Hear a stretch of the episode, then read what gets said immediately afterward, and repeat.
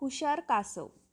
एकदा एक राजा आपल्या मुलांसाठी राजवाड्याजवळ एक मोठा तलाव बांधतो आणि त्यात मुलांना खेळण्यासाठी मासे सोडतो. तलाव तयार झाल्यावर त्याची मुलं तलाव पाहायला जातात. त्या तलावात सगळ्या माशांबरोबर एक कासव पण राहत असतं. राजाच्या मुलांनी त्या अगोदर कासव कधीच पाहिलेलं नसतं. त्यामुळे त्यांना वाटतं तलावात हा बेडप प्राणी कशाला? ते राजाला जाऊन सांगतात. की तलावात त्यांना न आवडणारा एक बेडप प्राणी राहतो. राजा लगेचच त्या शिपायांना सांगतो की त्या बेडप प्राण्याला मारून टाका. तेव्हा शिपाई तलावाच्या काठावर उभं राहून आपापसात काय करायचं ते ठरवू लागतात. कोणी सांगतात त्याला जाळून टाका. कोणी म्हणतं चिरडून टाका. सर्वांच्या वेगवेगळ्या सूचना येतात.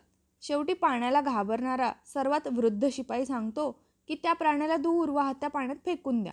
म्हणजे तो वाहत जाऊन एखाद्या खडकावर आपटेल आणि मरून जाईल. ते ऐकून हुशार कासव म्हणालं मला पाण्यात फेकू नका नाहीतर मी मरून जाईल कासवाची याचना ऐकून शिपाई त्याला पटकन पाण्यात फेकून देतात. कासव जोर जोरात हसू लागतं आणि म्हणतं या मूर्ख लोकांना माहीत नाही की मी पाण्यात किती सुरक्षित आहे ते.